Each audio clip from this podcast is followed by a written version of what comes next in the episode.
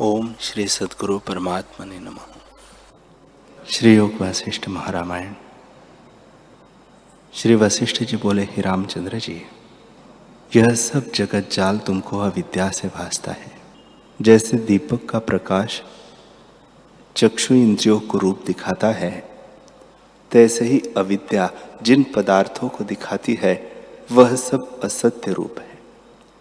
जैसे नाना प्रकार की सृष्टि मनोराज में है, और जैसे स्वप्न सृष्टि भासती है, और उनमें अनेक शाखा संयुक्त वृक्ष भासते हैं, वे सब असत्य रूप है। तैसे यह जगत असत्य रूप है। जैसे मृत तृष्णा की नदी बड़े आडंबर सहित भासती है, तैसे यह जगत भी है।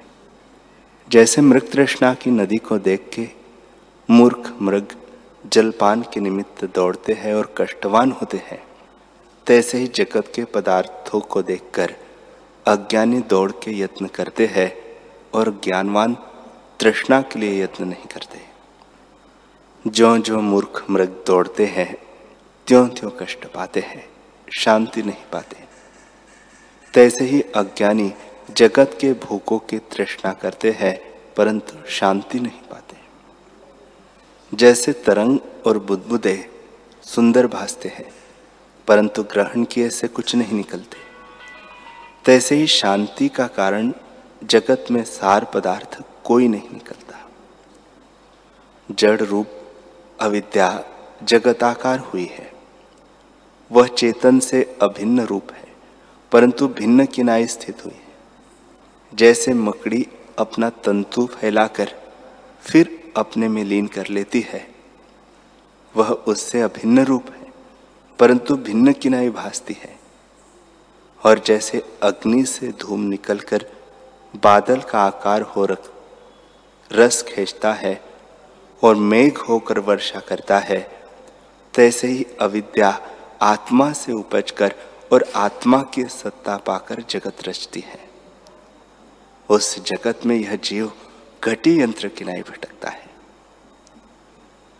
जैसे रस्सी से बंधी हुई घड़िया ऊपर नीचे भटकती है, तैसे ही तीनों गुणों की वासना से बंधा हुआ जीव भटकता है। जैसे कीचड़ से कमल की जड़ उपजती है और उसके भीतर छिद्र होते हैं, तैसे ही अविद्या रूपी कीचड़ से यह जगत उपजा है और विकार रूपी दृश्य इसमें छिपे है। सारभूत इसमें कुछ नहीं। जैसे अग्नि घृत और ईंधन के संयोग से बढ़ती जाती है, तैसे ही अविद्या विषयों की तृष्णा से बढ़ती जाती है।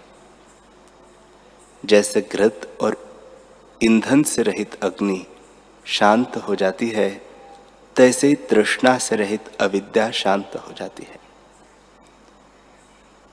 जब विवेक रूपी जल पड़े और तृष्णा रूपी घृत न पड़े, तब अग्नि रूपी अविद्या नष्ट हो जाती है। अन्यथा नष्ट नहीं होती।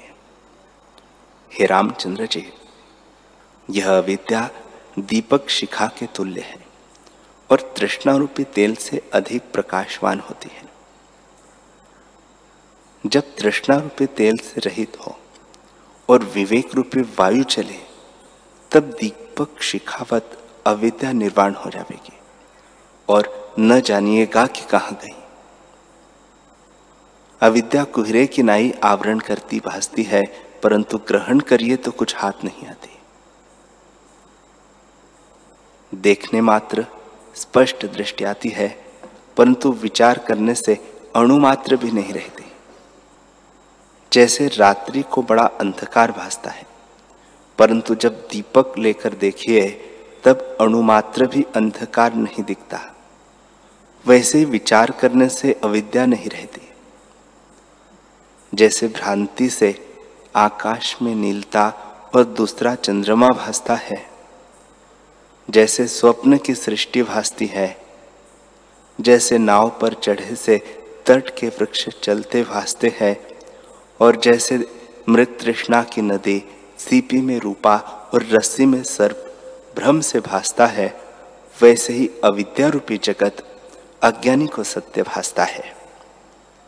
हे रामचंद्र जी यह जागृत जगत भी दीर्घकाल का स्वप्न है। जैसे सूर्य की किरणों में जल बुद्धि मृग के चित्त में आती है, वैसे ही जगत की सत्यता मूर्ख के चित्त में रहती है।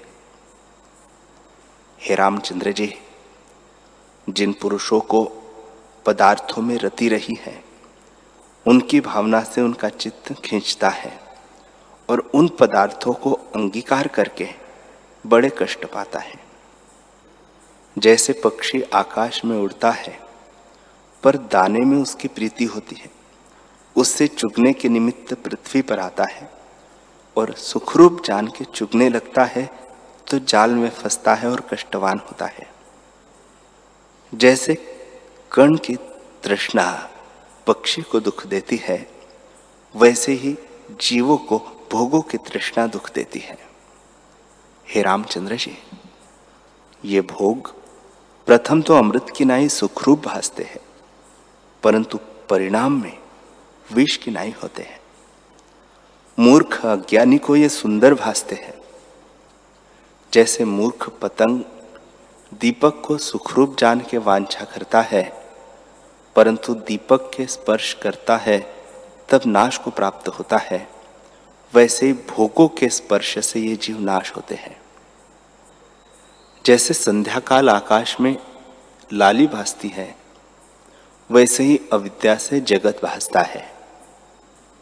जैसे भ्रम से दूर वस्तु निकट भासती है और निकट वस्तु दूर भासती है, और स्वप्न में बहुत काल में थोड़ा और थोड़े में काल में बहुत भासता है, वैसे ही यह सब जगत जाल अविद्या से भासता है। वह अविद्या आत्मज्ञान से नष्ट होती है। इसे यत्न करके मन के प्रवाह को रोको। हे रामचंद्र जी, जो कुछ दृश्यमान जगत है, वह सब तुच्छ रूप। बड़ा आश्चर्य है कि मिथ्या भावना करके जगत अंधा हुआ है। हे रामचंद्र जी अविद्या निराकार और शून्य है। उसने सत्य होकर जगत को अंधा किया है। अर्थात संसारी लोग असत रूप पदार्थों को सत्य जान के यत्न करते हैं। जैसे सूर्य के प्रकाश में उल्लू को अंधकार भासता है और भ्रांति से सूर्य उसको नहीं भासता, वैसे ही चिदानंद आत्मा सदा अनुभव से प्रकाशता है। और अविद्या से नहीं भासता। असत्य रूप अविद्या ने जगत को अंधा किया है, जो विकर्मों को कराती है और विचार करने से नहीं रहती। उसने अपना आप नहीं भासता और बड़ा आश्चर्य है कि धैर्यवान धर्मात्मा को भी अपने वश करके समर्थ होने नहीं देती। अविचार सिद्ध अविद्यारूपी स्त्री ने पुरुषों को अंधा किया है और अनंत दुखों का विस्तार फैलाती है। यह उत्पत्ति और नाश सुख और दुख को कराती है। आत्मा को भासती है।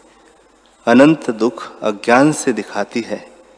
बोध से हीन कराती है और काम क्रोध उपजाती है और मन में वासना से यही भावना वृद्धि करती है। हे रामचंद्र जी यह अविद्या निराकार रूप है और इसने जीव को बांधा है। जैसे स्वप्न में कोई आपको बाँध देखे, वैसे ही अविद्या है। स्वरूप के प्रमाद का ही नाम अविद्या है और कुछ नहीं। इतना सुन राम जी ने पूछा, हे भगवान, जो कुछ जगत दिखता है, वह सब यदि अविद्या से उपजा है तो वह निवृत्त किस भांति होती है? श्री वशिष्ठ जी बोले, हे रामचंद्र जी, जैसे बर्फ़ की पुतली सूर्य के तेज से क्षण में नष्ट हो जाती है, वैसे ही आत्मा के प्रकाश से अविद्या नष्ट हो जाती है। जब तक आत्मा का दर्शन नहीं होता, तब तक अविद्या मनुष्य को भ्रम दिखाती है। और नाना प्रकार के दुखों को प्राप्त कराती है। पर जब आत्मा के दर्शन की इच्छा होती है, तब वही इच्छा मोह का नाश करती है। जैसे धूप से छाया क्षीण हो जाती है, वैसे ही आत्मपद की इच्छा से अविद्या क्षीण हो जाती है। और सर्वगत देव आत्मा के साक्षात्कार होने से नष्ट हो जाती है। हे रामचंद्र जी। दृश्य पदार्थों में इच्छा उपजने का नाम अविद्या है और उस इच्छा के नाश का नाम विद्या है। उस विद्या ही का नाम मोक्ष है। अविद्या का नाम भी संकल्प मात्र है। जितने दृश्य पदार्थ है, उनकी इच्छा न उपजे और केवल चिन्ह मात्र में चित्त की वृत्ति स्थित हो, यही अविद्या के नाश का उपाय है। जब सब वासना निवृत्ति हो, तब आत्म तत्व का प्रकाश होवे जैसे रात्रि के क्षय होने से सूर्य प्रकाशता है, वैसे ही वासना के क्षय होने से आत्मा प्रकाशता है। जैसे सूर्य के उदय होने से नहीं विदित होता कि रात्रि कहा गई, वैसे ही विवेक के उपजे नहीं विदित होता कि अविद्या कहाँ गई। हे रामचंद्र जी, मनुष्य संसार के दृढ़ वासना में बंधा है और जैसे संध्या काल में मूर्ख बालक परछाई में वैताल कल्प कर भयवान होता है, वैसे ही मनुष्य अपनी वासना से भय पाता है। राम जी ने पूछा, है भगवान यह सब दृश्य अविद्या से हुआ है और अविद्या आत्मभाव से नष्ट होती है। तो वह आत्मा कैसा है? वशिष्ठ जी बोले, हे रामचंद्र जी, चैत्य मुखत्व से रहित और सर्वगत समान और अनुभव रूप जो अशब्द रूप चेतन तत्व है, वह आत्मा परमेश्वर है। हे रामचंद्र जी ब्रह्मा से लेकर तृण पर्यंत जगत सब आत्मा है और अविद्या कुछ नहीं। हे रामचंद्र जी, सब देहों में नित्य चेतन घन अविनाशी पुरुष स्थित है। उसमें मनोनामी कल्पना अन्य की नई आभास होकर भासती है, पर आत्म तत्व से भिन्न कुछ नहीं। हे रामचंद्र जी कोई न जन्मता है, न मरता है, और न कोई विकार है।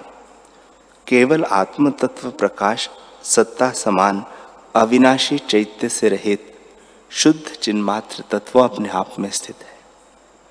अनित्य, सर्वगत, शुद्ध, चिन्मात्र, निरुपद्रव, शांत रूप, सत्ता समान, निर्विकार, अद्वैत आत्मा है।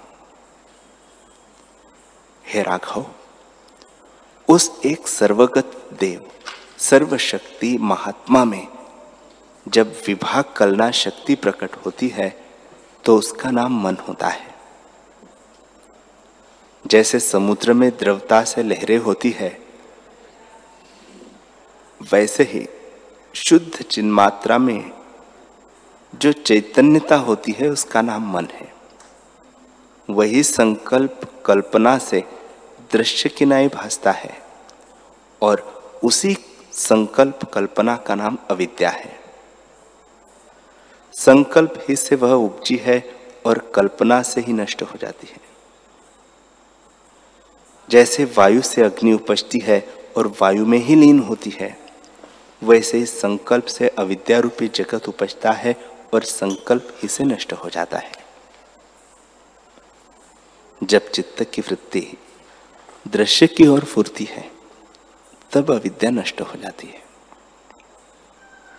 जब चित्त की वृत्ति दृश्य की ओर फुरती है, तब अविद्या बढ़ती है।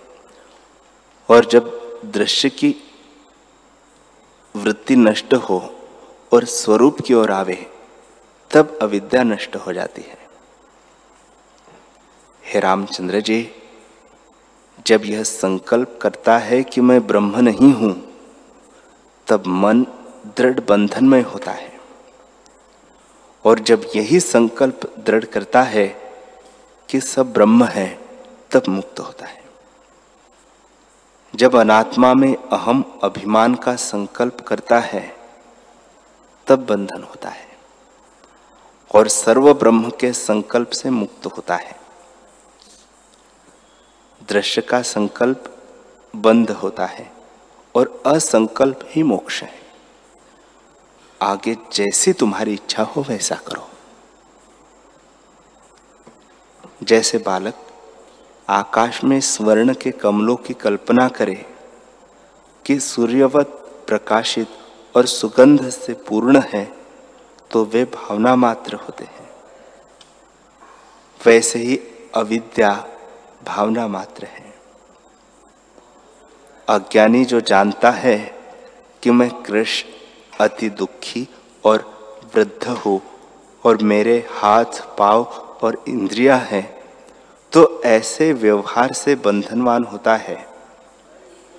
और यदि ऐसे जाने कि मैं दुखी नहीं, न मेरी देह है, न मेरे बंधन है, न मांस है, न मेरे अस्थि है मैं तो देह से अन्य साक्षी हूँ।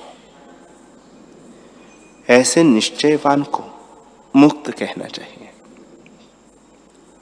जैसे सूर्य सूर्य में और मणि के प्रकाश में अंधकार नहीं होता, वैसे ही आत्मा में अविद्या नहीं। जैसे पृथ्वी पर स्थित पुरुष आकाश में नीलता कल्पता है, वैसे ही अज्ञानी आत्मा में अविद्या कल्पता है। वास्तव में कुछ नहीं। फिर राम जी ने पूछा, हे भगवान, सुमेरु की छाया आकाश में पड़ती है अथवा तम की प्रभा है, वह और कुछ है। आकाश में नीलता कैसे वास्ती है? वशिष्ठ जी बोले, हे रामचंद्र जी, आकाश में नीलता नहीं है। न सुमेरु की छाया ही है और न तम है। आकाश पोल मात्र है, यह शून्यता का गुण है। हे रामचंद्र जी, यह ब्रह्मांड तेज रूप है, इसका प्रकाश ही स्वरूप है।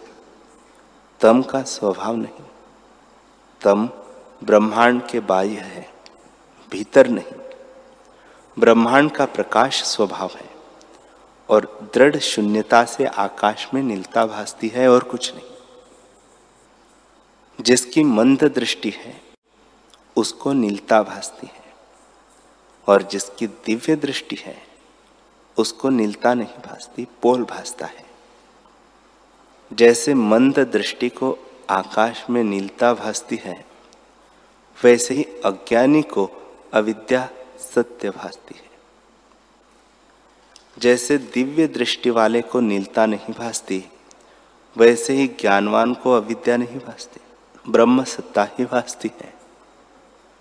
हे रामचंद्र जी, जहाँ तक इसके नेत्रों की दृष्टि जाती है, वहाँ तक आकाश भासता है।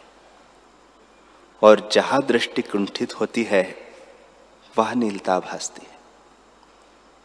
हे रामचंद्र जी जैसे जिसकी दृष्टि क्षय होती है, उसको नीलता भासती है। वैसे जिस जीव की अनात्म दृष्टि क्षय होती है, उसको अविद्या रूपी सृष्टि भासने लगती है और वही दुख रूप है। हे रामचंद्र जी, चेतन को छोड़ के जो कुछ स्मरण करता है, उसका नाम अविद्या है। और जब चित्त अचल होता है तब अविद्या नष्ट हो जाती है। असंकल्प होने से ही अविद्या नष्ट होती है। जैसे आकाश के फूल है, वैसे ही अविद्या है। यह भ्रमरूप जगत मूर्खों को सत्य भासता है। वास्तव में कुछ नहीं है।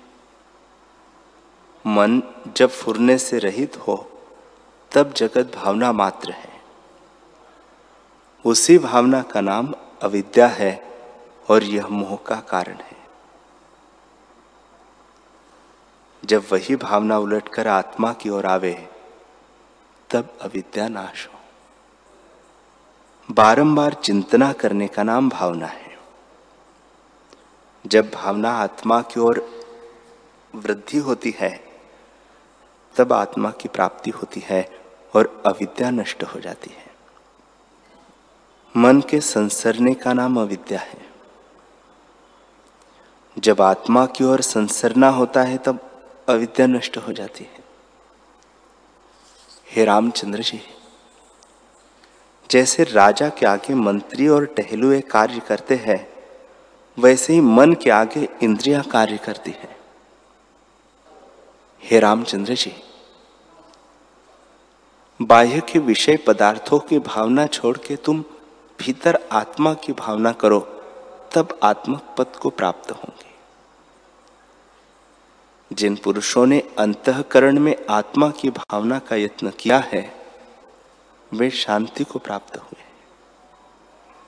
हे रामचंद्र जी, जो पदार्थ आदि में नहीं होता, वह अंत में भी नहीं रहता। इससे जो कुछ भासता है, वह सब ब्रह्म सत्ता है। इससे कुछ भिन्न नहीं। और जो भिन्न भासता है, वह मनोमात्र है। तुम्हारा स्वरूप निर्विकार और आदि अंत से रहित ब्रह्म तत्व है। तुम क्यों शोक करते हो? अपना पुरुषार्थ करके संसार की भोग वासना को मूल से उखाड़ो और आत्मपद का अभ्यास करो तो दृश्य भ्रम मिट जावे हे रामचंद्र जी इस संसार की वासना का उदय होना जरा मरण और मोह देने वाला है। जब स्वरूप का प्रमाद होता है, तब जीव की यह कल्पना उठती है और आकाश रूपी अनंत फांसियों से बंधनवान होता है। तब वासना और वृद्धि हो जाती है और कहता है कि ये मेरे पुत्र है, यह मेरा धन है। यह मेरे बांधव है, ये मैं हूँ, वह और है। हे रामचंद्र जी, जिस शरीर से मिलकर यह कल्पना कर है, वह शरीर शून्य रूप है। जैसे वायु गोले के साथ तृण उड़ते हैं, वैसे ही अविद्यारूपी वासना से शरीर उड़ते हैं। अहम तो मादिक जगत अज्ञानी को भासता है और ज्ञानवान को केवल सत्य ब्रह्म भासता है। जैसे रस्सी के न जानने से सर्प भासता है और रस्सी के सम्यक ज्ञान से सर्प भ्रम नष्ट हो जाता है, वैसे ही आत्मा के अज्ञान से जगत भासता है और आत्मा के सम्यक ज्ञान से जगत भ्रम नष्ट हो जाता है। इससे तुम आत्मा की भावना करो। हे रामचंद्र जी, रस्से में दो विकल्प होते हैं। एक रस्सी का और दूसरा सर्प का। वे दोनों विकल्प अज्ञानी को होते हैं, ज्ञानी को नहीं होते। जो जिज्ञासु होते हैं, उसकी वृत्ति सत्य और असत्य में डोलायमान होती है। और जो ज्ञानवान है, उसको विचार से ब्रह्म तत्व ही भासता है। इससे तुम अज्ञानी मत होना, ज्ञानवान होना। जो कुछ जगत की वासना है, उन सबका त्याग करो, तब शांतिमान होंगे। हे रामचंद्र जी, संसार भोग की वासना भी तब होती है, जब अनात्मा में आत्म अभिमान होता है। तुम इसके साथ काहे को अभिमान करते हो? यह देह तो मुख, जड़ है और अस्थि, मांस की थैली है। ऐसे देह तुम क्यों होते हो? जब तक देह में अभिमान होता है, तब तक सुख और दुख भोगता है और इच्छा करता है। जैसे काष्ठ और लाख तथा घट और आकाश का संयोग होता है, वैसे देह और देही का संयोग होता है। जैसे नली के अंतर आकाश होता है सो उसके नष्ट होने से आकाश नहीं नष्ट होता। और जैसे घट के नष्ट होने से घटाकाश नहीं नष्ट होता, वैसे ही देह के नष्ट होने से आत्मा का नाश नहीं होता। हे रामचंद्र जी, जैसे मृग तृष्णा की नदी भ्रांति से भासती है, वैसे ही अज्ञान से सुख दुख की कल्पना है। इससे तुम सुख दुख की कल्पना को त्याग के अपने स्वभाव सत्ता में स्थित हो। बड़ा आश्चर्य है कि ब्रह्म तत्व सत्य स्वरूप है, पर मनुष्य उसे भूल गया है और जो असत्य विद्या है, उसको बारंबार स्मरण करता है। ऐसी अविद्या को तुम मत प्राप्त हो। हे राघव मन का मनन ही अविद्या है और अनर्थ का कारण है। इसी से जीव अनेक भ्रम देखता है। मन के फुरने से, अमृत से पूर्ण चंद्रमा का बिंब भी नरक की अग्नि समान भासता है और बड़ी लहरों, तरंगों और कमलों संयुक्त जल भी मरुस्थल की नदी समान भासता है। जैसे स्वप्न में मन के फुरने से नाना प्रकार के सुख और दुख का अनुभव होता है, वैसे यह सब जगत भ्रम, चित्त को वासना से भासता है। जागृत और स्वप्न में यह जीव मन के फुरने से विचित्र रचना देखता है। जैसे स्वर्ग में बैठे हुए को भी स्वप्न में नरकों का अनुभव होता है, वैसे ही आनंद रूप आत्मा के प्रमाद से दुख का अनुभव होता है। हे रामचंद्र जी, अज्ञानी को मन के फुरने से शून्य अणु में भी संपूर्ण जगत भ्रम दिखता है। जैसे राजा लवण को सिंहासन पर बैठे चांडाल की अवस्था का अनुभव हुआ था इससे संसार की वासना को तुम चित्त से त्याग दो। यह संसार वासना बंधन का कारण है। हरि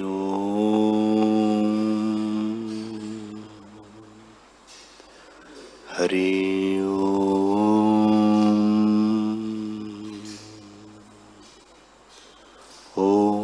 सहनावतु सहनौ भुनक्तु सह वीर्यं करवावहे तेजस्विनावधीतमस्तु, माँ विद्विषावहे। ओम शांति ही शांति ही शांति ही।